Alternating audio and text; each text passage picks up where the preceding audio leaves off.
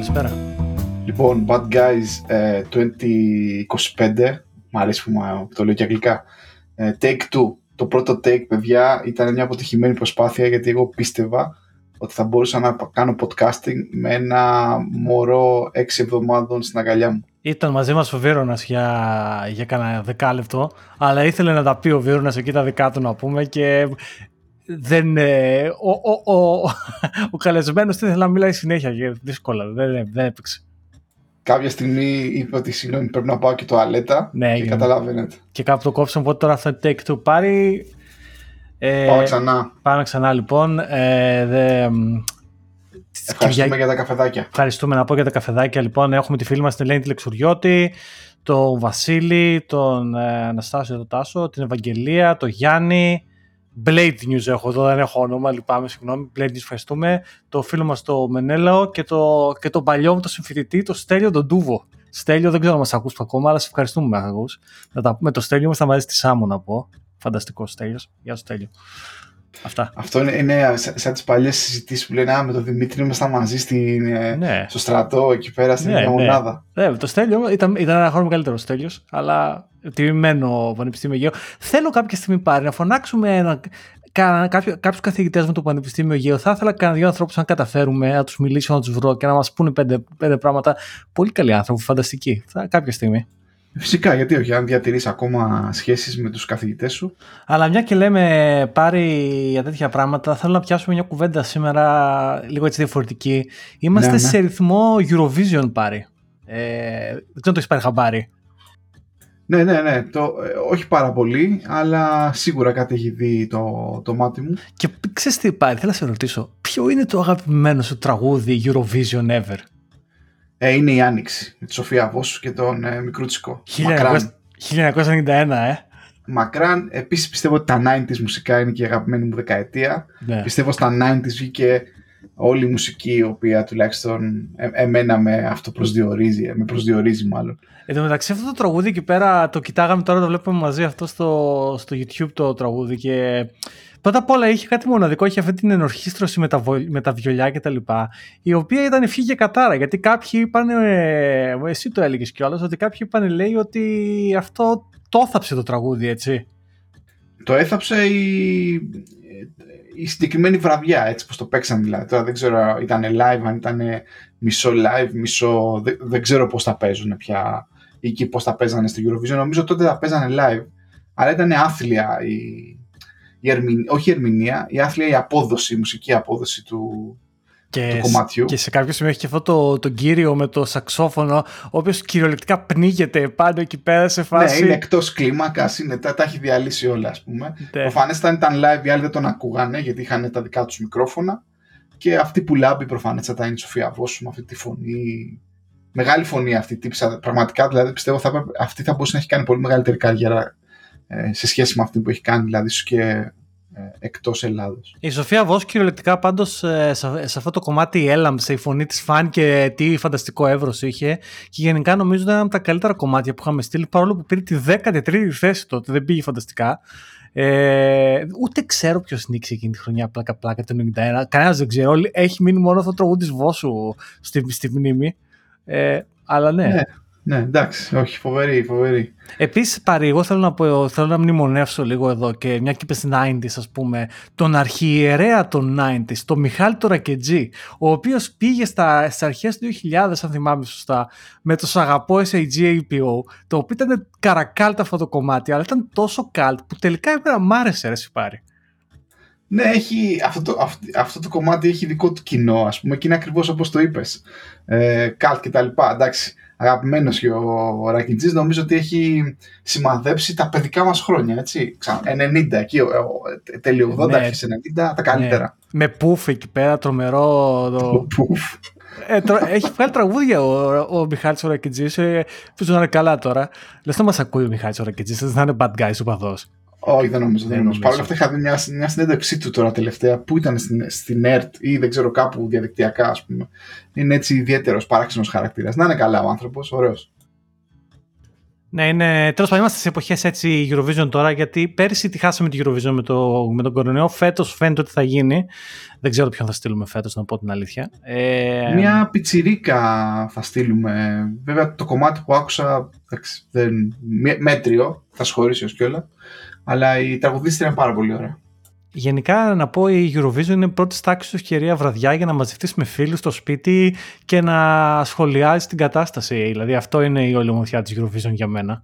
Ναι, ε, ναι, αυτό το έχουμε κάνει έτσι πολλές φορές. Δεν ξέρω, παιδιά, αν έχετε εμβολιαστεί και όλα αυτά, να, να μαζευτείτε να το κάνετε. Αν δεν έχετε εμβολιαστεί, να κάτσετε στα αυγά σας και να το κάνετε από απόσταση. Εμείς από απόσταση. Μια για, για εμβόλια 19 την Τετάρτη, την Πέμπτη, πότε είναι 19.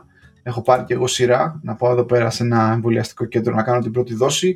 Από ό,τι κατάλαβα με βάση και τις ημερομηνίες της δεύτερης δόσης, μάλλον θα κάνω και εγώ το AstraZeneca. Οπότε team AstraZeneca που γράφουν και στο Twitter.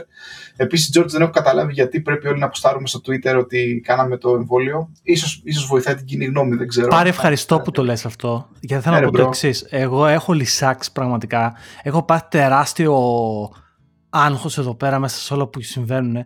Γιατί όλοι έχουν λησάξει αυτό που λες στο Twitter και είναι σε φάση, ναι, Team AstraZeneca, Team Moderna, Team Pfizer, δεν ξέρω τι.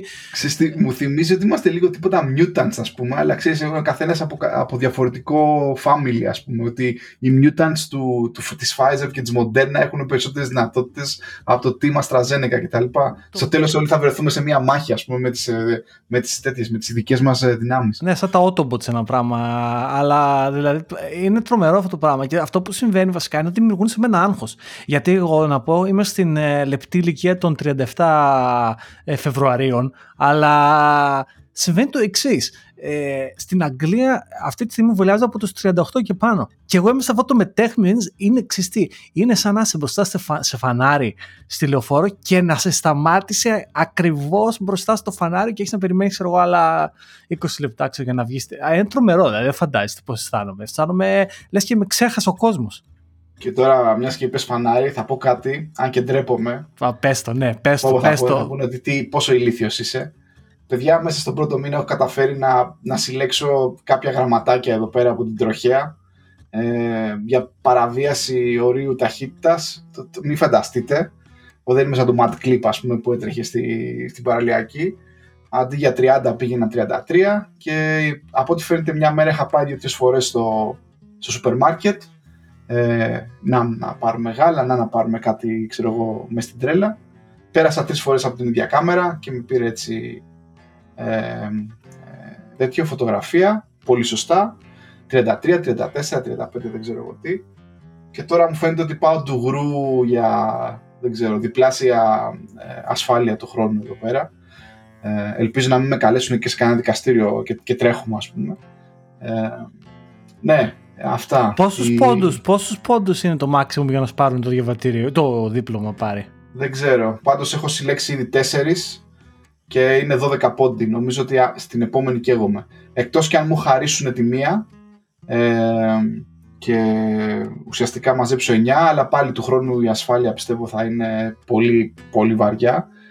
Ε, να πω ότι είναι ε, εντελώς απειρία από μένα, δηλαδή οδηγώ και βλέπω τις, οδηγώ και σε σκέφτομαι, ε, βλέπω, βλέπω ας πούμε τα, τη σηματολογία, προφανέστατα θα πρέπει να κάνω αυτό το σεμινάριο για τα όρια, γιατί κάπου μάλλον δεν παρατήρησα ας πούμε ή το όριο ή τι έπρεπε, πώς έπρεπε, μάλλον δεν είδα ας πούμε το δρόμο. Ε, γιατί πάντα προσέχω τις πινακίδες αλλά μερικές φορές μάλλον πρέπει να προσέξεις και το δρόμο. Τη μία από τις τέσσερις φορές κατάλαβα ότι με πήρε η κάμερα. Και τώρα μιλάμε για 30 μίλια δηλαδή μέσα στην πόλη δεν, Βέβαια να πούμε. Το, το, το αυτό και το έβγαλα μέσα μου, παιδιά ντρέπομαι που το λέω. Δυστυχώς θα γελάει τώρα ο κόσμος. Εντάξει, συμβαίνει και στους καλύτερους, αλλά αρέσει πραγματικά ναι. πάρει. Βάλε αυτό το Waze να πούμε. Είναι αυτό το app το Waze και σου λέει που είναι οι κάμερες, βαράει, χτυπάει. Βάλ το να πάει στην ευχή Θα το βάλω, ρε Τώρα παρήγγειλα έτσι μια θικούλα για να βάζω και το, το τηλέφωνο μπροστά, μπροστά. Γιατί το αμάξι έχει ε, ε, GPS ας πούμε και χάρτη, αλλά προφανώ δεν στα λέει δεν σου λέει όλα αυτά. Ε, οπότε θα το βάλω αυτό και, και τώρα από εδώ και πέρα σήμερα που πήγα ξανά στο σούπερ μάρκετ και παιδιά αυτό, αυτό έχω οδηγήσει μέχρι τώρα εδώ στην, στην Αγγλία από το σπίτι μου πήγαινε στο σούπερ μάρκετ είναι γύρω στο 1,5 μίλι ας πούμε δεν έχω κάνει άλλες βόλτες ε, και τώρα έχω, έχω βρει στο cruise control το, το limit έχει limit αντί για maximum και το βάζω 30 ας πούμε και πηγαίνω τώρα 30, maximum 30. Σήμερα κάποιοι με προσπέρναγαν τώρα σε κάποιες τέτοιες λέω παιδιά εντάξει τι να κάνετε. Προσπεράστε με γιατί δεν ξέρω. Ναι, εντάξει, κοίταξε πάρει καλύτερα να είσαι προσεκτικός και άσου άλλους να γκαρίζουν και τουλάχιστον να μην σε γράφουν πάλι. Γιατί πήρες τέσσερις κλήσεις για 33 να πω ότι έτρεχες κιόλας να έλεγα το ευχαριστήθηκες. Τσάμπα. Όπα.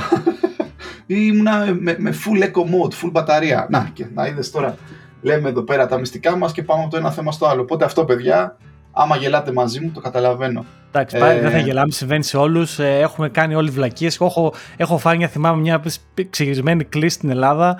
Ε, ήταν εποχές ε, παχιών αγελάδων τότε που είχαν όλοι αμάξι και βρήκα ένα πάρκινγκ στη Λαμία καταπληκτικό, θυμάμαι στο κέντρο και λέω ρε, εσύ τι γερός είμαι. Και είχα παρκάρει σε θέση αναπήρου και ήρθαν και μου βγάζαν μια κλίση, θυμάμαι 300 ευρώ. Ε, ήρθαν και με ισιώσαν. Ούτε τέσσερις πόντους πρέπει να πήρα. Τέλεια. Στην, στην Ελλάδα δεν, δεν με έχουν γράψει ποτέ, αλλά βέβαια κάποια στιγμή στην Ελλάδα είχα σταματήσει να οδηγώ. Η αλήθεια είναι, οπότε δεν, ε, δεν πιάνεται. Ε, να πω κάτι εδώ πέρα για τη Eurovision, George, το είχαμε πει και πριν στην πρώτη μας προσπάθεια. Όσοι θέλετε, όσοι είστε μάλλον πραγματικά true οπαδοί της Eurovision, μην δώστε μια ευκαιρία στην ε, ταινία που λέγεται Eurovision Song Context, The Story of Fire Saga. Είναι παραγωγής Netflix, είναι με τον Will Ferrell ε, είναι αρκετά kids cult όπως θέλετε κτλ. Και, και πιστεύω θα περάσετε ωραία αν είστε πραγματικά οπαδοί της Eurovision, αυτό θέλω να το πω. Εντάξει, τώρα πραγματικός οπαδός της Eurovision, τώρα να πω την αλήθεια, ξέρεις. Υπάρχουν, φίλοι, υπάρχουν. υπάρχουν. Ναι, εντάξει, δεν κακό. Εμένα, εγώ σου είπα, εμένα μου αρέσει. Δηλαδή, δεν είναι, εγώ κάθομαι, ειδικά αν μπορείς να το κάνεις με παρέα, με πίτσα, με τέτοια φάση, είναι φανταστικά. Είμαι που είμαι οπαδός, δεν το συζητάω. Έτσι. Λοιπόν, πάω τώρα ε, από, το, από τις κλήσεις που έφαγα με το αμάξι να πω ότι έκανα πολλά πράγματα πρώτη φορά στη ζωή μου τις τελευταίες, τις τελευταίες δύο εβδομάδες. Ε, άλλαξα για πρώτη φορά λάστιχα. Ε, και αυτό ήταν ε, μια διαδικασία. Θεωρώ ότι μάλλον πρέπει να μου πιάσαν λίγο τον κόλλο γενικότερα. Αλλά ε, γενικά όπως με, το, με πρώτη φορά αμάξι και πρώτη φορά σπίτι ε, νομίζω ότι πρέπει να δεχτείς ότι θα σου πιάσουν τον ποπό ας πούμε κάποιοι διάφοροι την πρώτη φορά που θες να κάνεις ε, ε πράγματα Τέλος πάντων πήγα σε αυτή την εταιρεία που λέγεται Quick Fit. Ε, διάλεξα εκεί ένα, ένα, ένα λάστιχο το οποίο να είναι καλό για ε, βροχή αλλά και για κατανάλωση. Και εκεί που ήθελα να καταλήξω είναι ότι παρόλο που έχω πάρει υβριδικό αμάξι, δηλαδή δεν, δεν είναι full ηλεκτρικό, ε, νομίζω ότι μέσα μου ας πούμε κάποια στιγμή νιώθω ότι θα ήθελα να είχα ένα full ηλεκτρικό αμάξι. Και πάντα κάθε φορά τώρα που πηγαίνω στο σούπερ μάρκετ, γιατί μέχρι τώρα στο σούπερ μάρκετ πηγαίνω, ξέρεις, ε, πηγαίνω και βάζω τον, ε, τη ρύθμιση στο eco mode, δηλαδή full δώσε μπαταρία, μόνο μπαταρία. Βέβαια το αμάξι αυτό έχει σχετικά μικρή μπαταρία, δηλαδή φτάνει μέχρι 20 μίλια, όχι παραπάνω. Και εκτός από αυτό, είναι, είναι πολύ ωραία η αίσθηση ότι δεν ακούς κινητήρα ή ακούγεται αυτό, αυτό το οποίο έχει μια πλάκα. Και εκτός από αυτό, με, μετά από προτροπή φίλων και γνωστών, εγκατέστησα στο σπίτι μπρίζα φόρτισης ε, με την εταιρεία Podpoint, που από ό,τι φαίνεται είναι μάλλον μια από τις πιο δεδομένε εδώ πέρα στην Αγγλία. Είναι και η εταιρεία η οποία έχει βάλει σημεία φόρτισης και στα διάφορα σούπερ μάρκετ, καλή ώρα στο Tesco ας πούμε.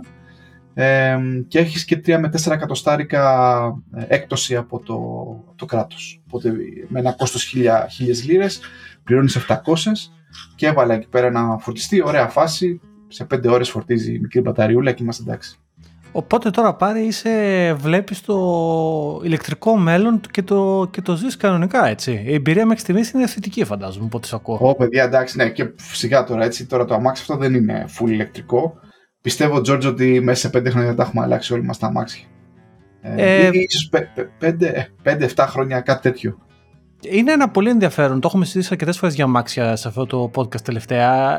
Είναι ένα μέλλον ε, πάρα πολύ ενδιαφέρον και φαίνεται ότι τα πράγματα πάνε προς τα εκεί. Βέβαια, καθόμουν και σκεφτόμουν ότι πολλοί άνθρωποι στα σπίτια τους δεν θα έχουν αυτή τη δυνατότητα. Δηλαδή, δεν μπορώ να φανταστώ στην Ελλάδα έτσι όπως είναι, πού θα το φορτίζει το ηλεκτρικό αμάξι. Δηλαδή, και στην επαρχία που σκέφτομαι, για παράδειγμα, στη Λαμία, έτσι όπως είναι τα πράγματα, αλλά και στην Αθήνα, ας πούμε, κτλ. Εδώ καλά-καλά δεν βρει πάρκινγκ, ας πούμε. Θα βρεις, πραγματικά δεν μπορώ να καταλάβω πώς θα φορτίζεται εκτός αν το, το κράτος κάνει τρελά έργα υποδομής παντού να υπάρχουν ε, ηλεκτρισμός. Δεν, δεν, μπορώ, δεν μπορώ να δω πώς θα δουλέψει αυτό το πράγμα. Έχεις απόλυτο δίκιο. Ειδικά η ηρμοτομία των σύγχρονων και καλά ελληνικών πόλεων και βάλε πρώτα την Αθήνα και τα διάφορα προάστια της είναι γελία ως προς αυτό το πράγμα. μιας και ε, οι περισσότερες πολυκατοικίες δεν έχουν πάρκινγκ, κάποιες έχουν, αλλά από το 2000 και μετά, ξέρω εγώ, ή το 2004 και μετά που άρχισαν νομίζω και αλλάξαν κάπως το, το νόμο. Ίσως στην επαρχία είναι λίγο καλύτερα γιατί ξέρεις, υπάρχει λίγο περισσότερη άπλα. Βέβαια και κάποιες επαρχιακές πόλεις που είναι αρκετά αστικές και αυτές είναι ουσιαστικά σαν τη μικρή Αθήνα. Ε, δεν ξέρω τι να σου πω, ή θα, ή θα χτυπάνε όλοι τέτοια ε, καλώδια κάτω ή δεν ξέρω εγώ τι. Ναι, θα δούμε τι θα γίνει. Ε, θα είναι ενδιαφέρον μέλλον, αλλά τέλος πάντων. Ε, νομίζω η ηλεκτροκίνηση είναι πάρα πολύ ενδιαφέρουσα. Η τεχνολογία θα προχωρήσει, οι μπαταρίες θα προχωρήσουν. Γενικά αυτή τη στιγμή το μεγάλο πρόβλημα είναι το density και πόσο βαριές είναι οι μπαταρίες. Ήδη υπάρχουν πρόοδος, ας πούμε. Η Tesla κάνει διάφορες ε, καινοτομίες, αλλά πιστεύω το μέλλον θα είναι πολύ πιο λαμπρό για την ηλεκτροκίνηση. Ναι. Επίσης, ε, η φόρτιση με την απλή μπίζα του σπιτιού διαρκεί πολύ περισσότερες ώρες από ότι για να βάλεις ειδικό φορτιστή. Αλλά ας πούμε, επειδή υπάρχουν στις περισσότερες ε, ελληνικές πολυκατοικίες οι λεγόμενες πιλωτές, πιστεύω εκεί πέρα θα μπορούσε να γίνει εγκατάσταση, ας πούμε, να έχει ο καθένας ε, το δικό του φορτιστή. Όπως τα τελευταία 10 χρόνια δεν ξέρω στη Λαμία τι έχει γίνει η George, αλλά στην Αθήνα είχαμε το λεγόμενο γκάζι, έτσι, έχει έρθει το υγραέριο, το οποίο έγιναν εγκαταστάσεις, ας πούμε, στις πιλοτές καλή ώρα, όπου ο καθένας έβαζε τη δική του, το δικό του ρολόι και μετά ανεβάζανε το, το γκάζι στα διαμερίσματα. Νομίζω μια τέτοια λύση ίσως θα, θα μπορούσε να, να δουλέψει. Ε, και μια και λέμε για τη Λαμία, η Λαμία και οι κάτοικοί της ακόμα ανυπομονούν να έχουν γκάζι μέσα στις πόλεις. Ναι, Έχει φτάσει ναι. μέχρι πιο έξω από την πόλη και τώρα τελευταία νομίζω έφτασε και σε κάποιες κεντρικές οδούς, αλλά η αλήθεια είναι ότι εκεί που είναι τα σπίτια ενδιάμεσα ξέρεις, δεν έχουν γίνει ακόμα έργα. Τώρα συζητιέται ότι θα γίνει. Γενικά η επαρχία ε, είναι λίγο πίσω σε σχέση με την Αθήνα πάντοτε και είναι λίγο λυπηρό, αλλά ε, με την ηλεκτροκίνηση αλλά πιστεύω θα είναι πιο εύκολο το πράγμα γιατί στο τέλος της ημέρας κάπως, κάπως θα γίνει και θα τραβάσει εκεί μια, μια μπρίζα. Βέβαια το ερώτημα είναι και το ρωτάγανε κάποιοι φίλοι μας επίσης πώς, πώς είσαι βέβαιος πάλι ότι δεν θα φορτίσει κάποιος από την μπρίζα σου ας πούμε ότι θα έρθει να σου κλέψει ρεύμα για παράδειγμα; Εκεί είναι ένα, ε, μια ανησυχία που μπορεί να έχουν κάποιοι. Το, το αμάξι όταν το κλειδώνεις, ουσιαστικά κλειδώνει και το μπριζάκι, εκτός αν πάει και στο κόψει ο άλλος. Δεν... Ε, τώρα εσύ λες τι, πώς θα γίνει αν πάει ο άλλος τώρα ή να, έχεις, ή να έχεις αφήσει εσύ το δικό σου καλώδιο πάνω στο φορτιστή σου. Αν και νομίζω υπάρχουν λύσεις, δηλαδή προσφέρουν έξτρα locks αν θέλεις. Ε, ε, επίσης ας πούμε αυτό το φορτιστή, αυτή την πρίζα που έχω βάλει εδώ πέρα στο σπίτι μπορώ και την παρατηρώ μέσω wifi και βλέπω ας πούμε πότε είναι, μπορώ να τη ρυθμίσω πότε να δίνει ρεύμα ε, και όλα αυτά. Εντάξει, νομίζω ότι υπάρχουν λύσεις. Τώρα εντάξει, αν υπάρχουν επιτίδη και στην Ελλάδα ξέρω το κάνουμε, τι να πω. Θα, θα είναι λίγο παράξενο. Εντάξει, είναι τόσο λίγε οι κιλοβατόρε πάντως που και αυτό που λες νομίζω είναι, είναι, λίγο, είναι λίγο αδύνατον. Και αυτές οι μπρίζες δεν είναι συμβατικές μπρίζες. Οπότε, ναι, τέλος πάντων δεν είναι και. Ε, ναι, πρέπει να έρθει τώρα ο άλλος με το δικό του καλώδιο, να έρθει να τον δεις. Επίσης, η φόρτιση ακόμα και στις, στα πιο μοντέρνα αμάξια διαρκεί ώρες. Δηλαδή δεν είναι ότι θα σου κλέψει μισή ώρα, ας πούμε, μια τεράστια ποσότητα ηλεκτρισμού και ξέρω εγώ θα γελάει. Μάλιστα, ωραία. Ε, ναι, πάρει να πω ότι ξεκίνησα δουλειά την προηγούμενη εβδομάδα. Ε, είναι το μεγάλο συμβάν, έτσι. Το ε, μεγάλο γι' αυτό και, γι αυτό κιόλας δεν, ε, δεν μπορέσαμε να κάνουμε και την περασμένη εβδομάδα ναι, εκπομπή. Είχαμε ανηλυμένες υποχρεώσεις. Ε, George, είναι η πρώτη φορά που πας ε, σε μια πραγματικά startup, startup, έτσι. Ε, 7 ναι. άτομα, όχι μαλακίες. Ναι, 7 άτομα όλα και όλα. Ε, πρώτη φορά σε τέτοιο μέγεθος εταιρείας, να πω την αλήθεια. Ε, κοίταξε, όσο ζεις και όσο δουλεύεις, μαθαίνεις αν είσαι αρκετά τυχερός. Και αυτό για μένα είναι μια μεγάλη. για καινούργια εμπειρία τέλος πάντων. Ε, είναι άλλα τα dynamics μιας ομάδας των 7 ατόμων και άλλα τα dynamics μιας ομάδας των 20 και των 100 και των χιλίων, δεν ξέρω προφανώς έτσι. Δηλαδή το ότι κάθε μέγεθος ομάδας έχει τελείως διαφορετικά dynamics και η πρώτη μου αίσθηση που έχω από μια ομάδα των 7 ατόμων είναι, ξέρεις πώς αισθάνομαι, λες και άλλαξα σχολείο και προσπαθώ να βρω παρέα. Δηλαδή πραγματικά είναι... Λες και προσπαθώ να μπω στην κλίκα εκεί πέρα έτσι να, να ακούσω τι λένε, ποια είναι τα ενδιαφέροντά τους, ξέρεις ποια συγκροτήματα τους. Ξέρεις γενικά έτσι είναι λίγο η φάση ε, ακόμα πολύ αναγνωριστική, ξέρεις δεν αισθάνεσαι 100% όσο, όσο μικρότερος και ο αριθμός των ε, συναδέλφων νομίζω είναι και πιο μεγαλύτερο το άγχος να, να μπορέσεις να κάνεις fit αυτό που λέμε ε, σχετικά σύντομα. Γιατί σε πολύ μικρές, σε πολύ μικρές ομάδες το χάσμα ξέρω εγώ, κουλτούρας ή ιδεών ή ξέρω εγώ, αντίληψης είναι ορατό μπορεί και μέσα από την πρώτη ώρα ας πούμε έτσι. Ε, ναι και είναι αυτό ότι τα dynamics, οι άνθρωποι βλέπεις ας πούμε ποιος είναι αυτός που παίρνει τις αποφάσεις στην πραγματικότητα. Ποιο είναι το alpha mail. Ναι, ποιος είναι το alpha εκεί μέσα, ναι. Ε, ε, τα έχει αυτά και επίσης το άλλο που συμβαίνει που είναι αρκετά διαφορετικό είναι το onboarding έτσι, δηλαδή ε, εγώ μέχρι τώρα έχω συνηθίσει ότι υπάρχει ένα υποτυπώδες onboarding ρε παιδί μου στις ε, εταιρείες. έστω κάποιος θα σου δείξει okay, σίγουρα πώς να κάνεις setup το, το, το application αλλά επίσης θα σου δείξεις πώς δουλεύει. Ξέρεις, θα κάνει, μπορεί να κάνετε ένα pair programming θα σου δείξει πούμε, κάποια πράγματα. Ε, εδώ πέρα και δεν ξέρω αν είναι δικιά μου η εμπειρία αν είναι όλα τα startups έτσι, φαντάζομαι κάπως έτσι είναι.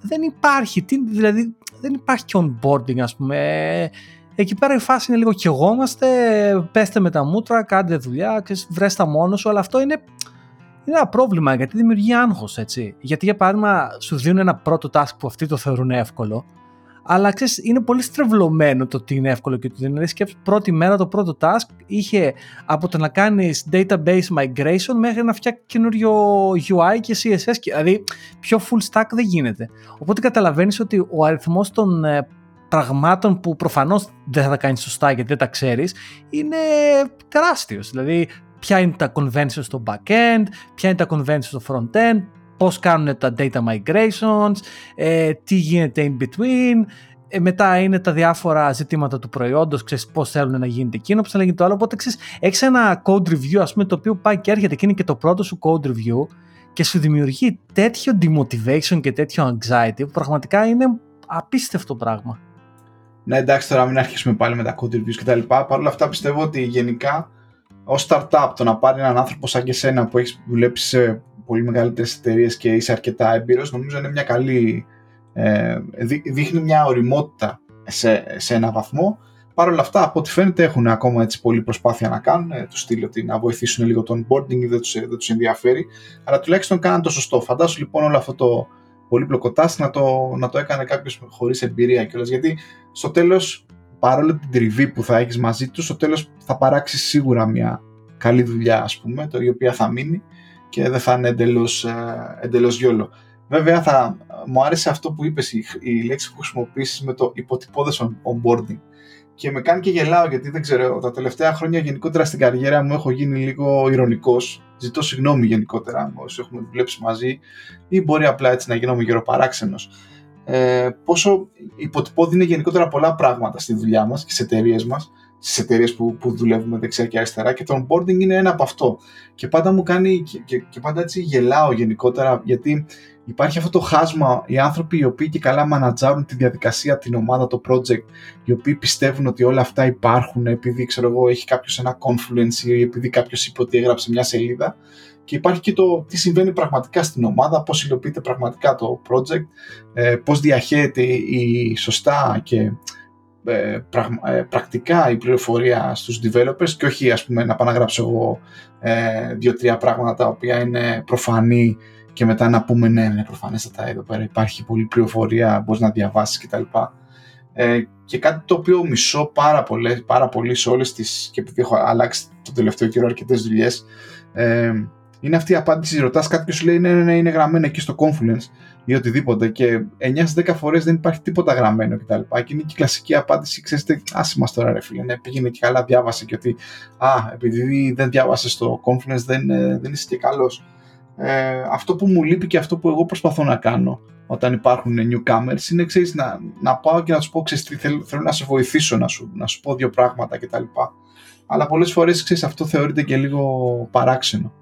Ε, Νομίζω το πρόβλημα γενικά είναι ότι ο κόσμος δεν κάνει τον εαυτό του available, ξέρω, για να βοηθήσει. Δηλαδή, για παράδειγμα, ειδικά στην εποχή που ζούμε τώρα που δεν είσαι σε κάποιο γραφείο και είναι όλα fully remote, είναι, χρειάζεται να κάνεις over communicate και δυστυχώς ο κόσμος δεν κάνει καν communicate, πόσο μάλλον over communicate και αυτό είναι μεγάλο ρε, θέμα. George. Μπράβο ρε George και να σου πω κάτι, να, να, να, πούμε για αυτή την ηρωνία ρε φίλε για αυτό το political correctness γενικότερα, το οποίο προφανέστατα έχει ρίζες τώρα σε άλλα πράγματα, τα οποία θα, θα συζητήσουμε μετά με ένα θέμα που έχεις επιλέξει. Ε, μου φαίνεται πάρα πολύ παράξενο. Δηλαδή, ο περισσότερος κόσμος θέλει το remote working, θέλει τις remote ομάδες, αλλά βλέπεις ότι έχει κολλήματα του στυλ να μην μιλάμε πολύ στο Slack, ε, να, να μην μιλάς πολύ γενικότερα, να μην λέμε πράγματα στα, γιατί θεωρείται κακό ή όχι ή να μην είσαι τόσο outgoing ας πούμε να θες να βοηθήσεις γιατί μπορεί να θεωρηθεί power move κτλ.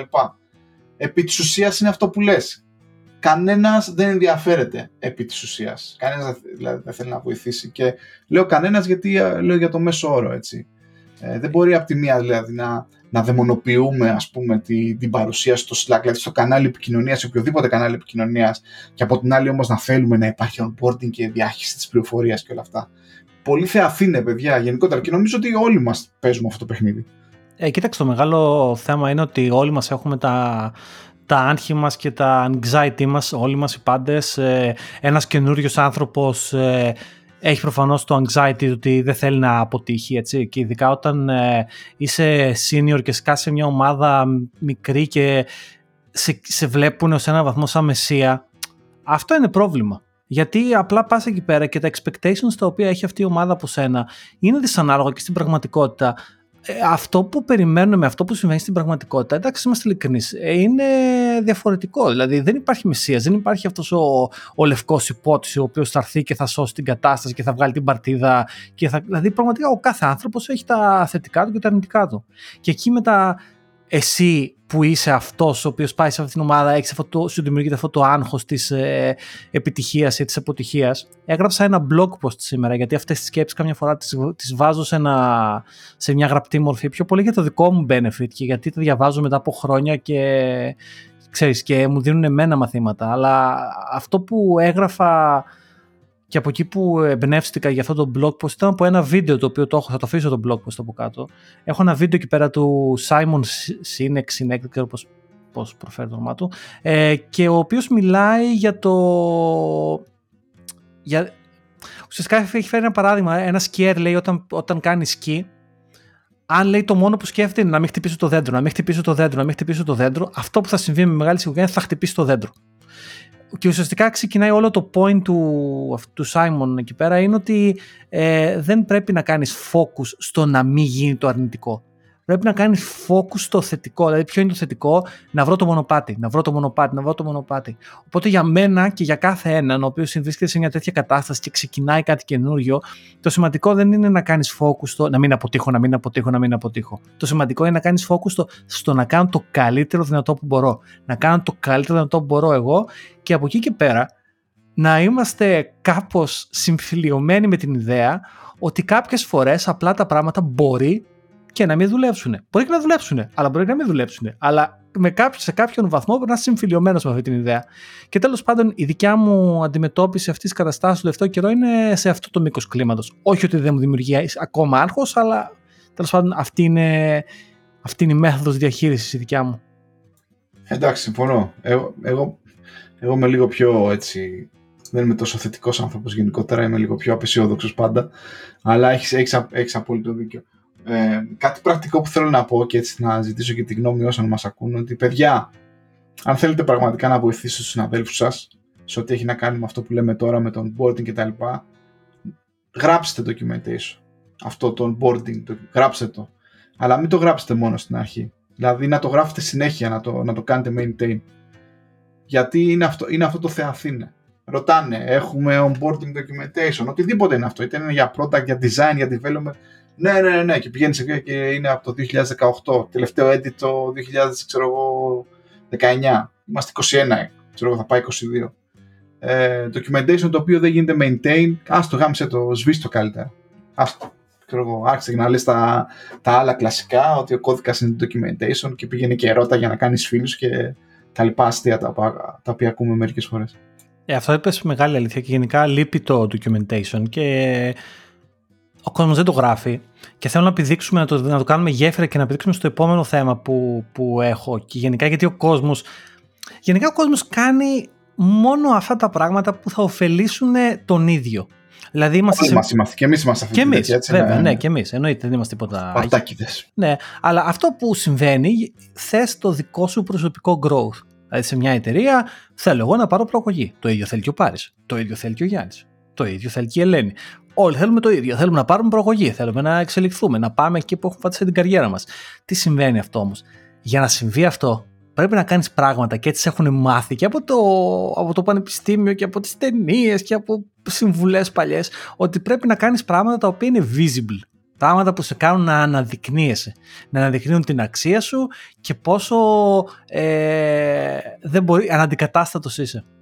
Το θέμα λοιπόν είναι, και αυτό ξεκίνησε από ένα tweet που έκανα retweet σε κάποια φάση, το οποίο το είπε κάποιος, ε, θα το βάλω και αυτό το link, ε, έλεγε ότι το πραγματικό, η πραγματική δουλειά ενός ε, senior σε οποιαδήποτε δουλειά, εμείς είμαστε developers, αλλά κάποιος έμπειρος, πολύ έμπειρος σε οποιαδήποτε δουλειά, ήταν ο senior φούρναρης. Οποιοδήποτε. Η, η, η, η, πραγματική το πραγματικό contribution αυτό του senior ατόμου είναι να κάνει τα πράγματα εκείνα τα οποία είναι βαρετά, τα οποία είναι δύσκολα, τα οποία είναι λίγο μίζερα και τα οποία όμως είναι αυτά που δεν πρέπει να κάνουν οι συνάδελφοί του οι οποίοι είναι πιο junior. Οπότε με αυτόν τον τρόπο τους κάνεις enable να κάνουν τα πράγματα τα οποία είναι πιο sexy, πιο, κάπως πιο εύκολα, ίσως που έχουν πιο πολύ growth για εκείνους και ουσιαστικά με αυτόν τον τρόπο εσύ ο senior τους βοηθάς να κάνουν grow. Και λέει αυτός ο άνθρωπος ότι αυτό είναι μια πραγματική ένδειξη leadership. Ε, υπάρχουν κάποιοι που με ακολουθούν που γράψαν από κάτω ναι είναι λέει πολύ καλό αυτό και είναι αναγκαίο αλλά δεν είναι leadership. Εγώ respectfully θα, κάνω, θα, θα διαφωνήσω, θα πω ότι είναι leadership αλλά δεν είναι πράγμα το οποίο θα σε, θα σε αναδείξει. Δηλαδή δεν είναι που θα το πεις, Ναι, ρε φίλε, εγώ έκανα όλη τη σκατήλα. Και θα σου πει ο άλλος, Α, μπράβο, φίλε, το εκτιμώ. Όχι. Θα εκτιμήσει αυτός που έκανε, δεν ξέρω, αυτό που φάνηκε. Συμφωνώ απόλυτα μαζί σου. Ε, αυτό, που λέω ότι, αυτό που λέω πάντα είναι ότι αν θες να είσαι lead ή οτιδήποτε lead φιγούρα σε μια ομάδα ας πούμε στο software development θα είσαι ο πρώτος μπροστά ο πρώτος μπροστά θα τραβάει το, το κανάλι έτσι ε, δεν είσαι αυτός που θα λέει είτε την αποψάρα του είτε γενικότερα ε, τις βλακίες και θα αγχώνεις τους, ε, τους άλλους. Ε, όπως είπες και εσύ Γιώργο, δυστυχώς, όπως παρατηρούμε στα αγαπημένα μας corporate περιβάλλοντα, τα οποία μας δίνουν όμως και ψωμί και ζούμε, να είναι καλά. Ε, και ο, η αγορά του software development γενικότερα δεν λειτουργεί έτσι. Ε, θα μπορούσαμε να μπούμε σε μια συζήτηση να πούμε ότι ναι, υπάρχουν συγκεκριμένες εταιρείες, δηλαδή συγκεκριμένες κουλτούρες που έχουν αναπτυχθεί μέσα σε συγκεκριμένες εταιρείες, οι οποίες πραγματικά ε, δημιουργούν leaders ή γενικότερα ε, δημιουργούν ένα αντίστοιχο έτσι, ε, κλίμα, έτσι ώστε να αναπτυχθεί μια τέτοια ε, σχέση το, με, μεταξύ των διαφόρων ας πούμε, άνθρωπων που δουλεύουν μαζί. Το 90% όμως των περιπτώσεων δεν είναι έτσι και όπως έχουμε πει είμαστε και εμείς, κάνουμε και εμείς το ίδιο λάθος. Ε, η αγορά μας και ο χώρος μας είναι ιδιαίτερα ανταγωνιστικός. Πάντα κοιτάμε το πώς θα πάρουμε την επόμενη θέση τα, τα περισσότερα λεφτά ή οτιδήποτε και είτε με μικρά είτε με μεγάλα ας πούμε βήματα ε, πολλές φορές μπαίνουμε και εμείς σε αυτή την ίδια λούπα. Δηλαδή, όπως είπες, θα πάρει τον μπράβο αυτός που ξέρω εγώ διάβασε μια μαλακία στο internet και την επόμενη μέρα ήρθε και σου λέει θα βάλουμε 15.000 νέες τεχνολογίες ενώ δεν, δεν χρειάζεται. Ε, παρά αυτός ο οποίος ξέρεις ε, αγώγιστα κάθε μέρα προσπαθεί να συντηρήσει και να φτιάξει αυτό που υπάρχει ήδη, λέω έτσι, ένα, ε, ένα παράδειγμα. Αυτός που θα φουνάξει περισσότερο, αυτός που θα πει την εξυπνάδα περισσότερο κτλ. Ε, όσο και να υπάρχουν οι θετικοί, θα ζητήσω συγγνώμη στα παιδιά, αλλά και σε όσους μας ακούνε, πιστεύω ότι το software development κατά 90% είναι κάπως έτσι. Ε, φταίμε εμείς, εμείς οι ίδιοι ε, ουσιαστικά δίνουμε έτσι, ε, πώς να το πω, δημιουργούμε αυτή τη, την κουλτούρα και δεν έχει τελειωμό και βλέπεις και τα νέα παιδιά, τώρα θα μιλήσω λίγο σαν παππούς, είναι ακόμα πιο aggressive σε αυτό, έτσι. Είναι πιο... Θα μου πεις και εμείς μπορεί στα μάτια των, των senior τότε να μπαίναμε σε εταιρείες και λέγαμε τη δική μας μετασχόληση ως μαλακία, να φαινόμασταν έτσι και εμένα τώρα μου φαίνεται τα νέα παιδιά κάπως έτσι. Δηλαδή... Ε, ναι, δεν νομίζω ότι άλλαξε κάτι πάρε. Εγώ νομίζω ναι, ότι απλά εμείς μεγαλώσαμε τώρα πρώτη ναι, ναι φορά ναι, ναι, και το βλέπουμε. Δεν νομίζω ότι έχει αλλάξει τίποτα. Στάνομαι λίγο τώρα σαν ένα από τους δύο από το Muppet Show, τους γέροντες. Ναι, δεν είμαστε... ξέρω Ε, δεν έχει σημασία. Αλλά νομίζω ότι αυτό συμβαίνει στην πραγματικότητα. Δεν νομίζω ότι έχει αλλάξει κάτι σημαντικά. Ε, και, και, κοιτάξτε, κοίταξε να σου πω κάτι. Αυτό έως έναν βαθμό είναι και reflection της κοινωνίας, έτσι. Δεν υπάρχουν παραδείγματα μέσα από την κοινωνία όπου η ανέλυξη σε οποιοδήποτε κομμάτι μπορείς να πεις με σιγουριά ότι έγινε αποκλειστικά και μόνο με, με καλή ας πούμε διαγωγή και με ηρεμία και με αξιοκρατικούς απαραίτητα σκοπούς. Κάποιος ήταν καρχαρίας και έφτασε εκεί που έφτασε. Και κάπως έτσι λες ότι τραβάς και εσύ μια παράλληλη γραμμή και λες άρα έτσι δουλεύει τα πάντα όλα. Γιώργο, και να μην ξεχάσουμε κιόλας έναν πολύ σημαντικό παράγοντα, ο οποίος τουλάχιστον στην Ελλάδα μέχρι ξέρω, πριν 5-6 χρόνια που δούλευα και εγώ ήταν αρκετά έντονος. Ε, υπάρχει και εδώ στην Βρετανική αγορά, αλλά ίσως όχι τόσο μεγάλο γιατί υπάρχουν πολύ, πολύ περισσότερες ε, για την ώρα τουλάχιστον ευκαιρίες. Ε, ο παράγοντας ηλικίας. Στην Ελλάδα δυστυχώς, δεν ξέρω αν θα αλλάξει, έχει αλλάξει τώρα ξαφνικά. Ε, όσο μεγάλωνε, σε, σε, σε θεωρούσαν βαρύδι.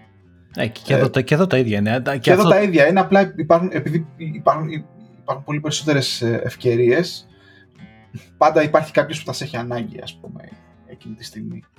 Στην Ελλάδα είναι λιγότερες ευκαιρίες, οπότε η ηλικία σου ε, κοστίζει και εγώ δεν θα ξεχάσω ποτέ να...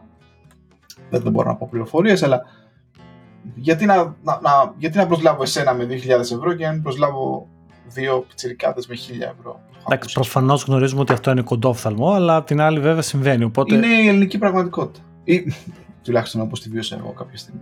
Ναι, τέλος πάντων, θέλω να πιστεύω ότι με τη δημιουργία περισσότερων startup και ανθρώπων που πραγματικά θέλουν ανθρώπους με ε, διαφορετικές εμπειρίες, ίσως θα υπάρχουν περισσότερες ευκαιρίες στο μέλλον, ίσως να είναι και wishful thinking.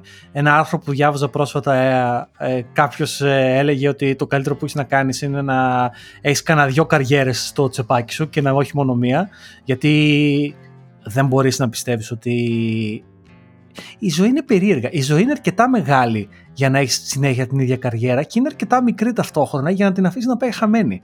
Οπότε αυτά τα δύο συμβαίνουν με τη, με τη ζωή και επειδή λοιπόν ε, το να πιστεύεις ότι για όλη σου την καριέρα, για όλη σου τη ζωή θα έχεις μία δουλειά, μία τύπου δουλειά, αυτό είναι πολύ best case σενάριο. Και εγώ το έχω το βίωσα από τη μητέρα μου για παράδειγμα, η οποία στα σχεδόν 48 ας πούμε χρόνια της 50 εν μέσω της ελληνικής κρίσης την πέταξε το ελληνικό σύστημα σαν στημένη λεμονόκουπα ενώ έχει ακόμα να προσφέρει πάρα πολλά. Και δεν είναι μόνο χαρακτηριστικό του ελληνικού συστήματος. Γενικά το, age, το ageism είναι ένα μεγάλο πρόβλημα που συμβαίνει και το technology δεν είναι immune από αυτό το πράγμα. Προφανώς και συμβαίνει και στο technology. Οπότε δεν ξέρω, είμαι της απόψης ότι καλό είναι να έχει και ένα backup ε, σενάριο στο πίσω μέρος του μυαλού σου και να, αν μη τι άλλο, να είσαι συμφιλειωμένο με την ιδέα ότι μπορεί και να χρειαστεί να το κάνεις. Αυτό είναι αλήθεια. Αυτό είναι αλήθεια. Ε, αλλά είναι, είναι και δύσκολο να το υλοποιήσει κιόλας. Αλλά είναι αλήθεια. Μπορεί γι' αυτό να σημαίνει, ξέρω εγώ, να. Ξέρω εγώ, να δεν ξέρω, ξέρω, να παίζεις bitcoin και dogecoin και shitcoin να πούμε για να έχεις λεφτά ή να βάζεις λεφτά στην άκρη οτιδήποτε αλλά ακούγεται λίγο συντηρητικό όλο αυτό που λέμε και μας ακούνε κάποιοι θέλουν τι μαλακίες τώρα είναι αυτά αλλά ναι, ε, έρχονται, έρχεται κάποια φάση της ζωής σου εκεί, δηλαδή σε 40 θέλω να πω, δεν ξέρω, που όλα αυτά αρχίζεις και τα σκέφτεσαι σοβαρά. Δηλαδή, άμα κάναμε την ίδια συζήτηση γύρω στα 30 και 40, θα σου έλεγα, Ελά, ρε φίλε, είσαι πολύ βαρετός τώρα. Αλλά αρχίζεις και το σκέφτεσαι. Ναι, τέλος πάντων, βέβαια δεν θεωρώ τα bitcoin και αυτά και να συζητήσουμε λίγο. Γιατί το. Βέβαια, τι να συζητήσουμε, δεν έχουμε. το είπα. ναι, δεν έχουμε χοντρή άποψη, αλλά θα το συζητήσουμε λίγο γι' αυτό. Αλλά τέλος πάντων, δεν θεωρώ ότι τα bitcoin και αυτά είναι ε, λύσεις. Ε, αλλά να, να πούμε λίγο για bitcoin, ε, να κάνουμε λίγο pivot πάρει. Να, να κάνουμε ένα μικρό pivot. Ε, δεν έχουμε να πούμε για πολλά βέβαια. Δεν έχουμε να πούμε για πολλά γιατί εγώ προσωπικά δεν, δεν είμαι invested. Παρακολουθώ πολύ χαλαρά μόνο το, το τεχνολογικό κομμάτι ας πούμε. Ε, ακόμα περιμένω να δω πού θα κάτσει μπίλια γενικότερα με, με κάποιο implementation όλων αυτών των πρωτοκόλλων το οποίο θα γίνει mainstream. Ε, τώρα όλη η φάση με τα... Ξέρεις τι, εμένα με στεναχωρεί πάρα πολύ που έχω ας πούμε γνωστούς λιγότερο tech aware ας πούμε, στην Ελλάδα ή οτιδήποτε, οι οποίοι μου στέλνουν μηνύματα πιστεύοντας ότι ξέρεις θα έχω άποψη να τους πω ποιο είναι το hot coin αυτή την εποχή. Και ουσιαστικά, ρε φίλε, νιώθω όπως ήταν παλιά, όταν εκείνη την εποχή στην Ελλάδα που έπαιρνες τον θείος σου, ας πούμε, το συγκεκριμένο που έπαιζε και έχασες τα λεφτά του στο χρηματιστήριο, να, να, να, να πεις ρε θεία, ξέρω εγώ, έχουμε 1000 ε, ευρώ, 10.000 ευρώ να τα βάλουμε κάπου και σου λέγε ναι, να βάλεις αυτό τη, τη στάνη εκεί πέρα. Η οποία ναι, πολύ ναι, ναι, πολύ καλό παράδειγμα. ε, δεν με στεναχωρεί αυτό. Δηλαδή, λέω σε όλους τους φίλους μου, παιδιά, καταρχήν δεν έχω άποψη, να σας πω. Δηλαδή, ό,τι διαβάζω και εγώ στο Twitter, τι είναι το Dogecoin, τι είναι το uh, δεν ξέρω, ένα άλλο τώρα με ένα σκυλάκι, ας πούμε, κτλ. ε, που κάνουν τι κάνουν. Οι τύποι δηλαδή πραγματικά παίζουν καζίνο αυτή τη στιγμή ε, και προσπαθούν να κάνουν αρμπιτράζ ε, επί της ουσίας ε, στις τιμές και να αλλάζουν από ένα coin στο άλλο για να, για να βγάλουν κάποια εύκολα λεφτά. Όλος ο κόσμος το θέλει αυτό. Ε, εμένα με στεναχωρεί. Λέω ρε παιδιά, τι να σας πω. Ε, Κοιτάξτε να δεις, εγώ αυτό που τα παρακολουθώ από οικονομικής πλευράς λίγο γιατί μου αρέσει εμένα αυτό το πράγμα. Ε, να πω ότι γενικά εγώ αυτά τα, τα τους συμπεριφέρομαι όπως συμπεριφέρομαι στο τζόγο.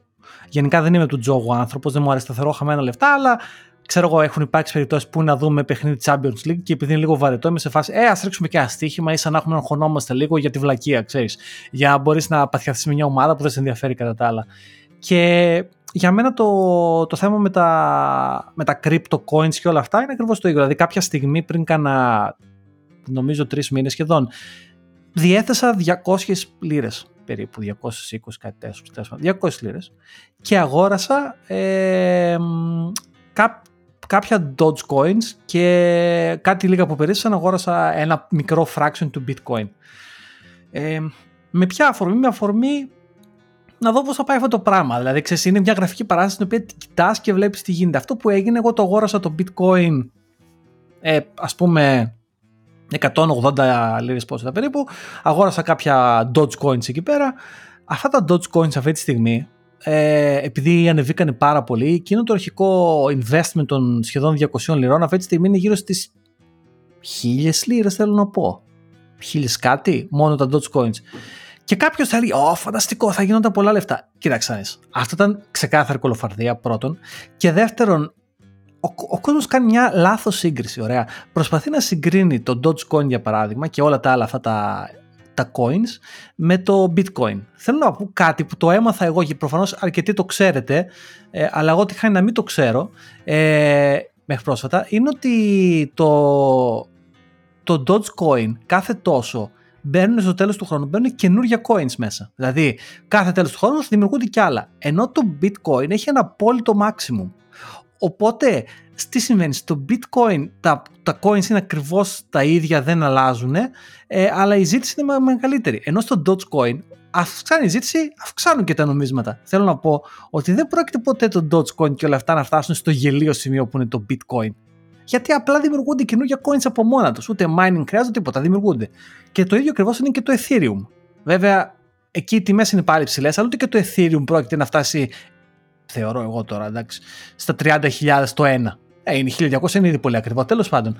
Αλλά θεωρώ ότι αυτό το στάδιο είναι πολύ μεταβατικό. Δηλαδή, η πραγματική χρήση όλη αυτής της τεχνολογίας δεν είναι αυτά. Αυτά είναι πρώιμα πράγματα που τα κάνουμε εμείς οι developers. Δεν είναι σοβαρά πράγματα αυτά τώρα που θα γίνουν... Δηλαδή δεν θα γίνετε πλούσιοι, μην βάζετε τα λεφτά σας στα λεφτά που δεν θέλετε να χάσετε, μην τα βάζετε στα, στα κρύπτο. Βάλτε λεφτά μόνο που είστε ok να χάσετε, γιατί είναι τζόγος. Είναι σαν τα πεις τα άλογα.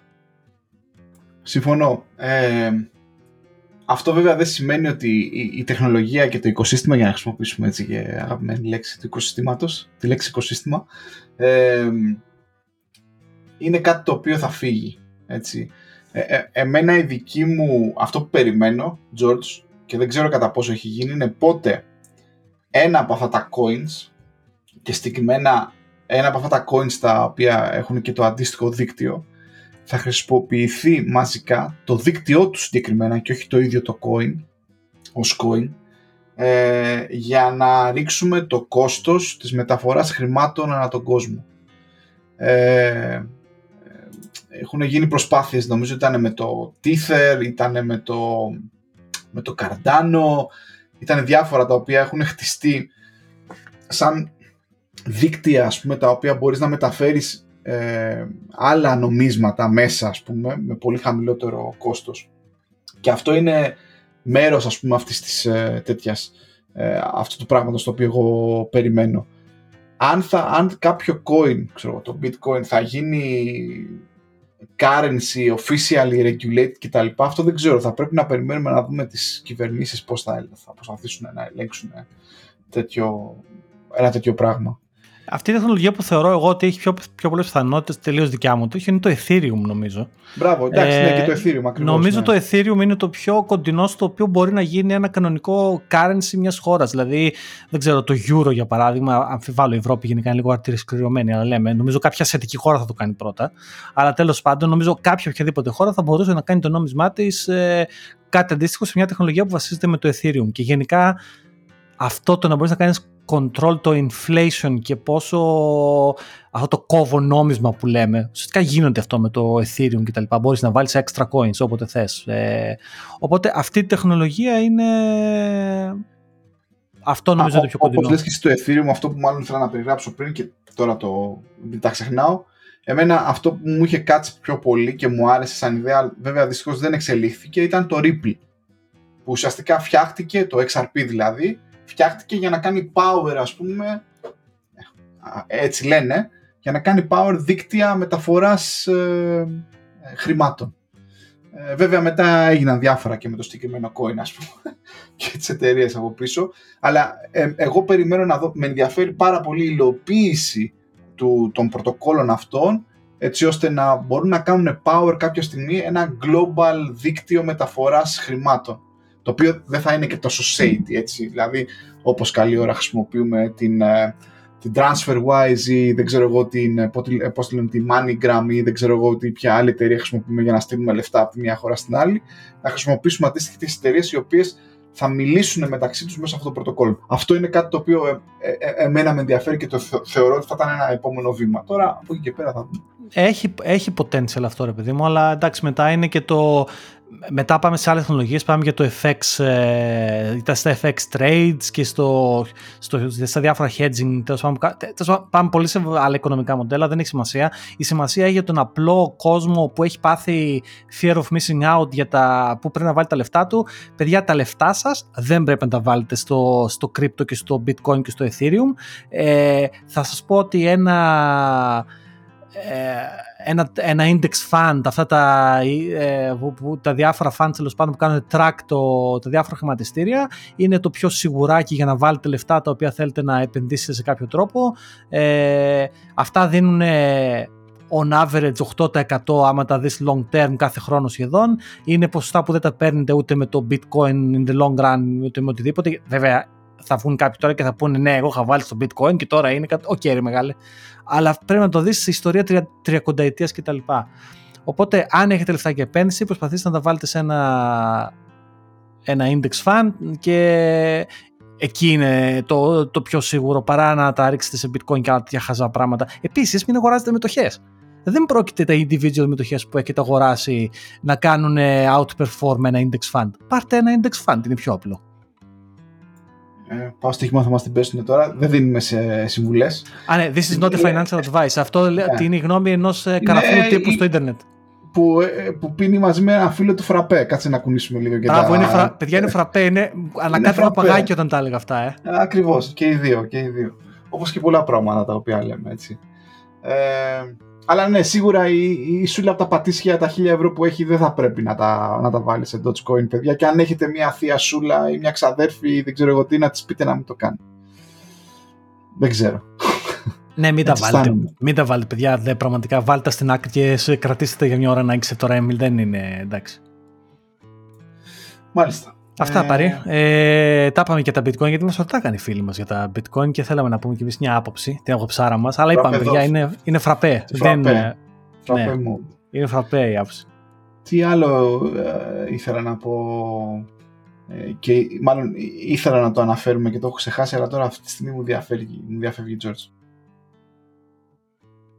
Ναι, λοιπόν, δεν, ναι, δεν πειράζει, δεν χρειάζεται να, να τα ζωρίσουμε τα πράγματα. Ε, θα είναι λίγο έτσι μικρά αυτά τα, τα επεισοδιάκια μας, ε, όσο, όσο η ζωή συμβαίνει. Ε, Νομίζω θα επανέλθουμε, ε, μιας και, και για μένα αυτό το Σαββατοκύριακο έτσι και να το κλείσουμε έτσι με λίγο ε, parenting φάση. Ε, όταν έχεις δίδυμα σίγουρα θέλεις βοήθεια. Δηλαδή ένα ζευγάρι δεν τα, δεν, δεν τα βγάζει πέρα έτσι εύκολα. Ε, οπότε είχαμε Σαββατοκύριακο χωρίς ε, βοήθεια γιαγιάς ή οτιδήποτε και μάλιστα όταν πρέπει κάθε μία ώρα ξέρω εγώ, να καθαρίζεις και να ταΐζεις σε ένα από τα δύο, απλά βρίσκεις τον εαυτό σου ότι δεν κάνει. Δηλαδή, πέρασα από το Κύριακο αυτή τη στιγμή και ίσως το μόνο πράγμα που έκανα είναι αυτό το podcast ε, επί της ουσίας, ξέρεις. Όλα τα άλλα είναι ένας κύκλος μεταξύ, μια ζαλάδα μεταξύ θέλω να κοιμηθώ, είμαι ξύπνιος, ποιο πρέπει να αλλάξω, ποιο πρέπει να, ε, να του δώσω γάλα, ποιο κλαίει και, και τα λοιπά. Αλλά εντάξει, αυτή είναι η ζωή. Εντάξει, θα, θα ισχυώσουν τα πράγματα. Η Ιωάννα και Πάρης, μεγάλοι, μεγάλοι ήρωες. Ε, τα θα βελτιωθούν τα πράγματα. Ε, ναι, εγώ δεν έχω να πω κάτι τέτοιο τρομερό. Το μόνο που θα πω είναι ότι για τους φίλους μας που τρέχουν μαζί μας, ε, να πω μόνο ότι δοκιμάζω καινούργιο παπουτσάκι A6 που βγήκε, Speed uh, Racer, Speed Runner, ένα καινούριο A6 που βγήκε, όχι με carbon plate, με nylon plate και είναι μέχρι στιγμής παιδιά είναι φανταστικό, ε, τρομερό παπούτσι.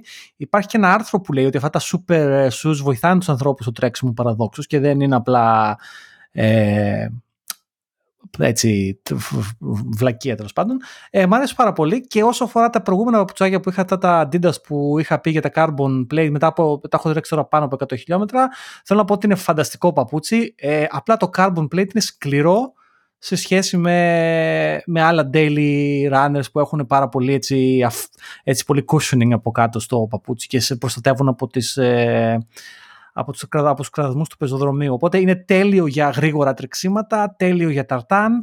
Ε, δεν θα έτρεχα half marathon με, το, με αυτό το carbon plate της Adidas, αλλά το τρέχω για 5-10 χιλιόμετρα. Ε, δοκιμάζω τώρα αυτό της ε, ASICS.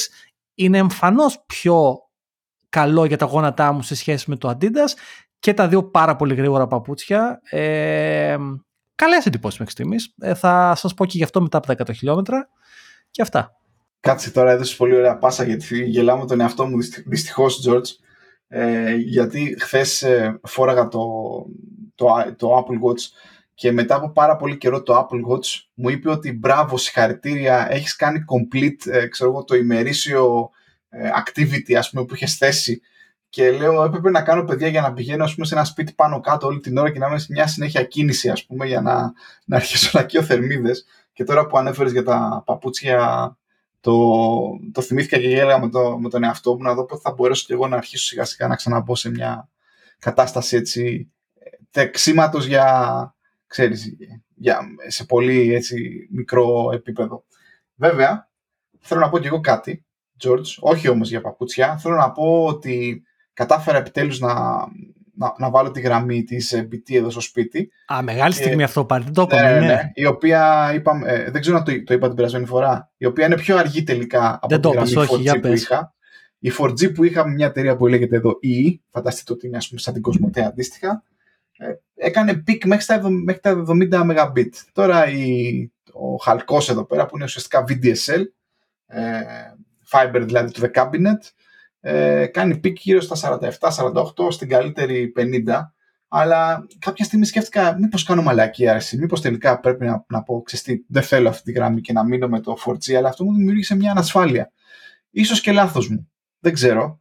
Ε, το μόνο πρόβλημα που είχα με, τη, με το modem του 4G είναι ότι έβλεπα ότι σε κάποια, σε κάποια peak hours, δηλαδή γύρω στις 5 με 6 το απόγευμα, έπεφτε δραματικά. Ε, αλλά όλη την υπόλοιπη μέρα πήγαινε πάρα πολύ καλά. Δεν ξέρω αν ήταν απλά τυχαίο ή, ή όχι. Κάνουν quality of service, γενικά το κάνουν αυτό. Γιατί να πούμε και σε αυτό το σημείο ότι αυτή η εταιρεία που αναφέρεις, η EE και η BT, είναι η ίδια εταιρεία, έτσι. Ναι, ναι, Και ναι. απλά στο network, στα peak hours, κάνουν. Μειώνουν την ταχύτητα. Μπράβο, Ναι. κάνουν throttling. Και η BT βέβαια, γιατί εγώ την έχω πολλά χρόνια, δεν έχω δει throttling σε peak hours. Δεν μου έχει τύχει. Μπορεί εκεί που είμαι εγώ να μην γίνεται, αλλά δεν μου έχει τύχει. Ενώ ας πούμε τη Virgin, που είναι η άλλη μεγάλη εταιρεία, γινόταν συνέχεια. Η Virgin είναι Ω, καλά, ναι.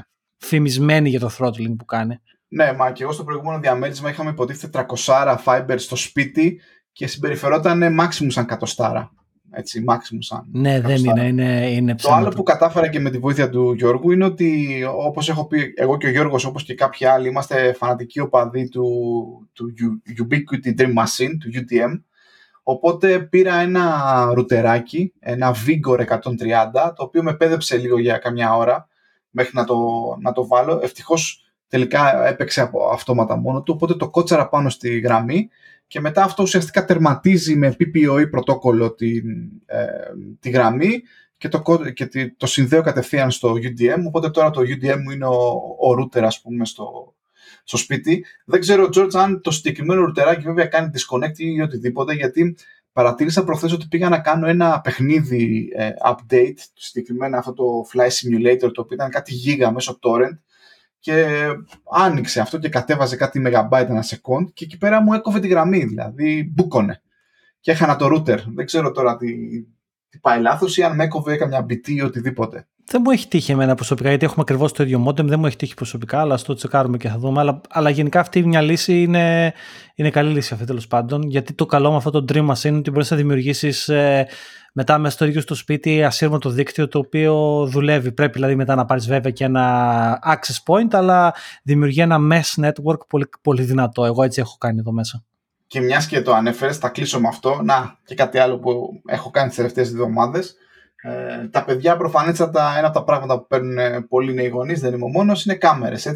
Έχω επενδύσει αυτή τη στιγμή σε δύο κάμερες τη Nest ε, που ανήκουν πια στην Google. Είμαι αρκετά ευχαριστημένος. Παρ' όλα αυτά, καταλαβαίνεις ότι υπάρχει γενικά ένας χαμός και στον κόσμο των IoT devices. Υπάρχει η Apple και η Google. Οι Nest αυτές ε, συσκευές δεν είναι compatible με το, δεν είναι συμβατές με το Apple Home ε, πρωτόκολλο και την τεχνολογία. Οπότε βρήκα τον εαυτό μου την τελευταία εβδομάδα να ψαχουλεύει και να, βλέπει, και να, να δει πώς μπορώ, ας πούμε, να, να μπορώ να βλέπω και να διαχειρίζομαι τις ε, ε, κάμερες αυτές μέσα από το Apple Home. Όχι, όχι, όχι ότι δεν μπορείς να το κάνεις και διαφορετικά. Υπάρχει το αντίστοιχο Google Home και παίζουν όλα καλά. Και έμπλεξα μετά και ανακάλυψα ένα πραγματάκι που λέγεται Homebridge, το οποίο είναι ένα πράγμα γραμμένο σε Note. George, εκεί τα δικά σας, το οποίο από ό,τι κατάλαβα λειτουργεί σαν bridge μεταξύ των πρωτοκόλων ε, της Google και της, ε, και της Apple και αυτό με οδήγησε να, να βρω ένα πεθαμένο PC το οποίο δεν δουλεύει σωστά, να του στήσω Manjaro Linux, να, να μην αρχίσει να δουλεύει η network κάρτα και το Bluetooth, μετά να βάλω Ubuntu, να στήσω το Homebridge κτλ. Και τελικά δεν ξέρω πώς κατέληξα τελικά να ασχολούμαι ξανά με το Linux εξαιτίας των ε, καμερών. Και ναι, άφησες το Ubuntu κρίμα, άφησες συγγνώμη το Manjaro για το Ubuntu πάρει ε, και τελικά αποδείχθηκε ότι δεν ήταν πρόβλημα του Manjaro. Φιλαράκι, λοιπόν, θα σου πω. Τώρα, φαντάσου τώρα, παρήγγυλα τώρα, να μου πεις κακός, παρήγγυλα, ξέρω 10 λίρες, ε, εξωτερική κάρτα, USB κάρτα δικτύου, γιατί κατά πάσα αυτό το, το πράγμα, αυτό το κινέζικο πράγμα, χάνει το network card του, δεν ξέρω, είναι στο chipset, δεν ξέρω, χάνεται μετά από λίγο, μετά από 10 restart εμφανίζεται. Οπότε παρήγγυλα μια USB κάρτα, θα την κοτσάρω και κατά πάσα θα ξανα... θα προσπαθήσω μαντζάρω για να σε τιμήσω για σένα, George. Το καλό με το Manjaro, και εκεί δεν είναι για μένα, το καλό με το Manjaro είναι ότι τα, τα updates είναι rolling release, δηλαδή δεν θα χρειαστεί ποτέ με το Manjaro ή το Arch που ουσιαστικά είναι η βάση του Manjaro να κάνεις reinstall καινούριο Linux γιατί έχει και καινούργια long term support έκδοση. Απλά κάνεις updates στα Windows, είναι φανταστικό δηλαδή, δεν υπάρχει. Το έκανες εγκατάσταση μια φορά, δουλεύει καληνύχτα, ξέχνα το. Θα κάνει κάθε τόσο αυτό updates. Είναι φανταστικό, είναι πολύ ούπαδος του Arch και του Manjaro, παιδιά, άμα είστε τον Linux. Ξέρω hacker, τώρα... hacker. Hacker, ναι. Ξέρω, έχουμε χάσει τους μισούς τώρα, γιατί η μάνα μου καμιά φορά μου λέει: Λες στο τέλος, λέει, λέτε κάτι τεχνικά, λέει, και δεν σας παρακολουθώ. Δεν, εντάξει, δεν πειράζει. Ε, αυτό. Ε, θα τα πούμε αυτά και χρειάζεται. Εντάξει, εντάξει. Ωραία, λοιπόν, Τζορτ, σταματάω λοιπόν. Λοιπόν, έλα, τα πολύ ωραία. κάτι στο τέλος όλα Καλά, τα είπαμε ωραία όμως. Εντάξει, ήταν ε, αυτό. Θα σας δεν βάλουμε... τελείωσε μισό, φραπε, μισό φραπεδάκι, Είχαμε... αλλά τουλάχιστον εντάξει. Ναι. Λοιπόν, τα είπαμε όλα. Ε, Σας ευχόμαστε μια καλή εβδομάδα να έχετε και εσείς και εμείς και όλοι. Ε, υπομονή, κουράγιο ε, και θα τα πούμε την επόμενη εβδομάδα. Ραντεβού το επόμενο Σαββατοκύριακο. Γεια χαρά. Ε, γεια χαρά πάρε.